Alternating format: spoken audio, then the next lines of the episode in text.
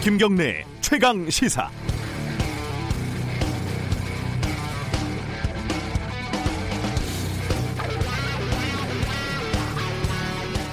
이른바 이춘재 연쇄 살인 사건과 관련해서 사건을 조작하고 무고한 시민을 고문한 경찰들과 검사가 무더기로 입건이 됐습니다.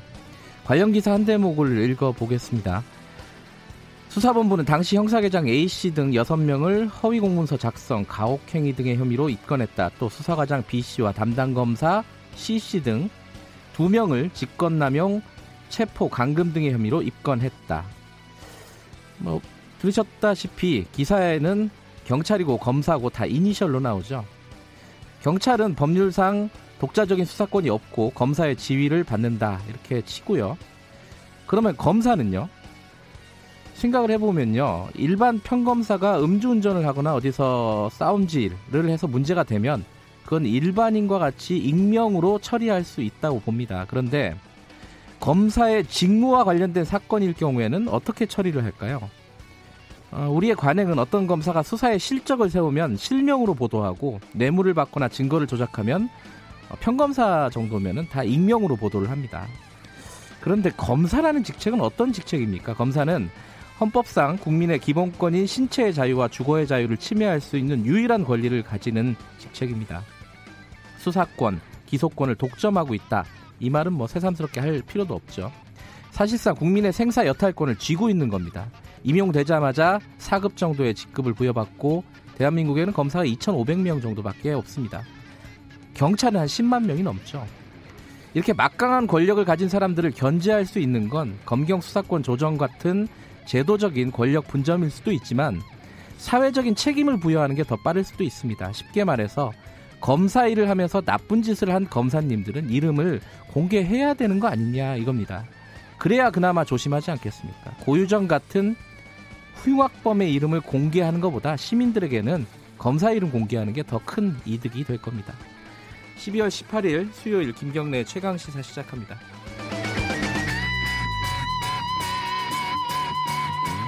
네, 김경래 최강 시사는 유튜브 라이브로도 함께하고 계십니다. 아, 샵 9730으로 문자 보내주시면 어, 저희들이 공유하겠습니다. 짧은 문자는 50원, 긴 문자는 100원입니다. 스마트폰 애플리케이션 콩 이용하시면 무료로 참여하실 수 있습니다.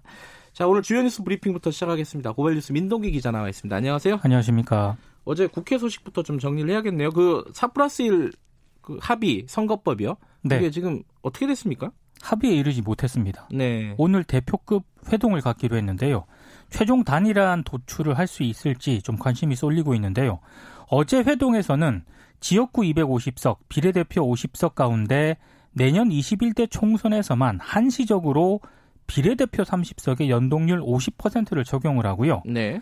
이른바 그 석패율제 대신 이중 등록제를 도입하는 내용의 단일한 초안을 놓고 논의를 했습니다. 네. 그러니까 석패율제는 지역구 후보자 전체가 비례대표 후보의 자동 입 후보가 되는 그런 제도인데 네. 이중 등록제는 지역구 출마자 일부만 사전에 비례대표 후보로 등록할 수 있는 그런 제도입니다. 네. 약간 그 공천권 성격이 좀 있는 것 같습니다. 아, 4 플러스 1 협의체는 오늘 합의점을 찾게 되면 각 당 의원총회를 거쳐서 단일안을 최종 추인받고 이르면 내일쯤 본회의를 열어서 선거법 단일안을 상정할 방침인데요. 합의에 이를 수 있을지는 의문입니다. 그 석패율이 지금 가장 큰 뭐 쟁점인 것 같은데 네.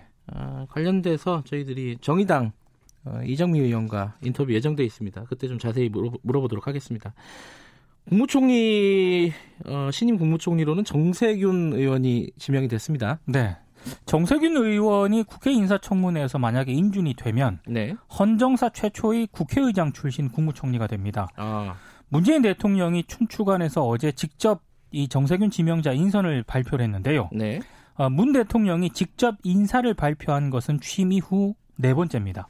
문재인 대통령은 입법부수장을 지내신 분을 국무총리로 모시는데 주저함이 있었다 이렇게 얘기를 하면서도 갈등과 분열의 정치가 극심한 이 시기에 야당을 존중하고 협치하면서 국민의 통합과 화합을 이끌 수 있는 능력이 더 중요하다고 생각했다 이런 점을 강조를 했습니다. 네. 자유한국당은 지명을 한 대통령이나 이를 받아들인 정세균 의원이나 두 사람 모두 헌법, 민주에 대한 개념 상실이고 부끄러움을 모르는 처사다 이렇게 강하게 비판을 했는데요. 다른 야당들은 대체로 좀 긍정적인 반응을 좀 보였는데 정, 정의당과 대한신당은 입법부 수장 출신이 행정부 2인자가 되는 것에 우려를 나타내기도 했습니다.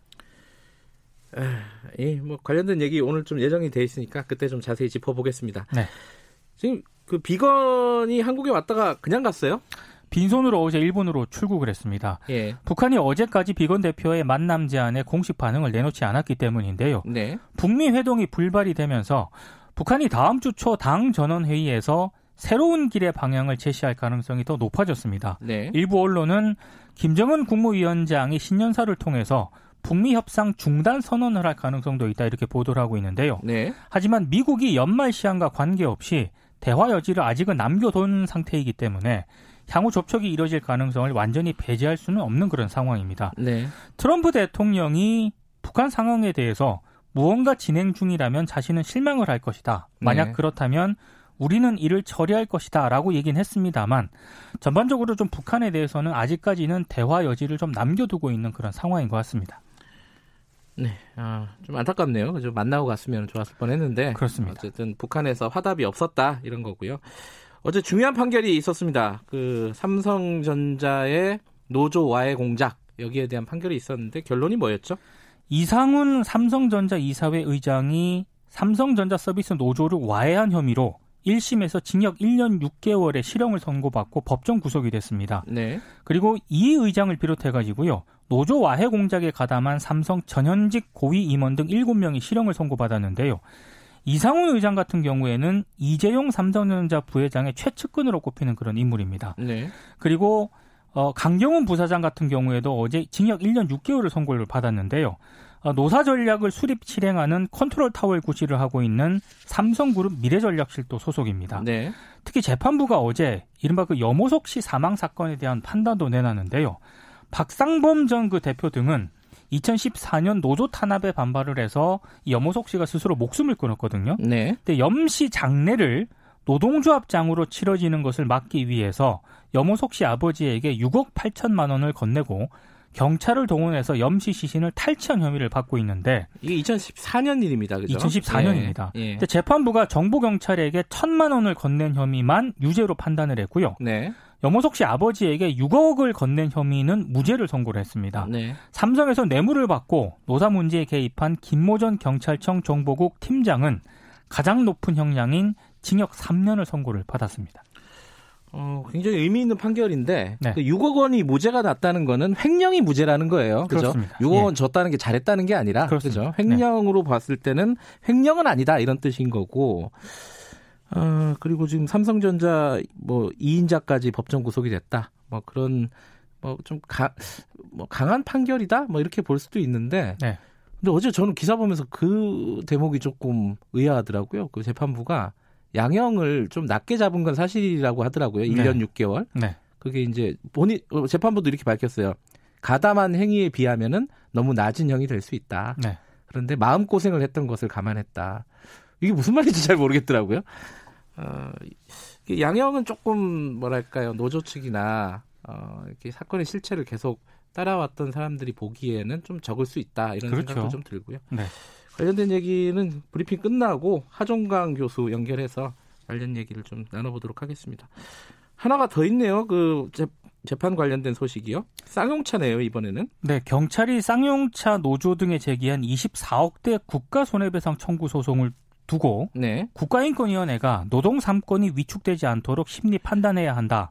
이런 의견을 대법원에 제출을 했습니다. 그러니까 경찰이 쌍용자동차 노조에 24억 원을 달라고 제기를 한 거죠. 그렇습니다. 이게 이제 무슨 사건 때문이었죠? 경찰이 2009년 쌍용차 진압 과정에서 네. 크레인 헬기가 파손이 되고 경찰이 정신적 피해를 입었다면서 쌍용차 지부 등 노동자를 상대로 24억 원의 손해배상 소송을 제기했거든요. 네. 2015년 2심 법원이 이 가운데 11억 6,760만 원을 손해배상 금액으로 인정을 했습니다. 네. 현재 지연이자가 붙어가지고 액수는 계속 늘어나고 있는데요. 네. 손해배상 소송은 대법원에 3년째 계류 중입니다. 근데 인권위는 당시 경찰이 진압 과정에서 위법하고 부당한 강제 진압으로 인권을 침해하고 사태를 악화시킨 책임이 있는데도 노동자 생존권을 위협하는 거액의 손배 청구 소송을 제기한 것은 정당성이 결여됐다 이렇게 판단을 하고 있습니다. 네. 올해 7월에는 민가병 경찰청장이 이 쌍용차 진압 등 과거 사건 인권 침해 논란에 대해서 공식 사과를 하긴 했습니다만 네. 손배소를 취하지는 않았습니다. 네. 그 자유한국당 소식 하나만 더 알아보고 마무리하죠. 황교안 대표가 그 어제 지지자들의 국회 출입이 경찰에 막히니까요. 네. 도로와 접힌 그 접한 국회 정문 앞으로 나가서 직접 집회를 이끌었습니다. 네. 근데 지금 당 내부에서는 너무 그 과격 집회를 당 대표가 주도하는 것 아니냐 이런 네. 우려의 목소리도 나오고 있는데요. 네. 민주당과 정의당이 어제 황 대표 등을 폭력 시위 조장 방조 등의 혐의로 검찰에 고발을 했습니다. 참고로 황교안 대표는 집시법 해설설까지 내면서 사회 질서를 강조했던 공안검사 출신입니다. 민주노총이 국회에 들어왔을 때 굉장히 격앙된 반응을 보였던 분이 그렇습니다. 황교안 대표였죠. 네. 자, 김경 아, 고발뉴스 김경래가 아니라 고발뉴스 민동기 기자였습니다. 고맙습니다. 고맙습니다. 자, 김경래 최강 시사 듣고 계신 지금 시각은 7시 36분입니다.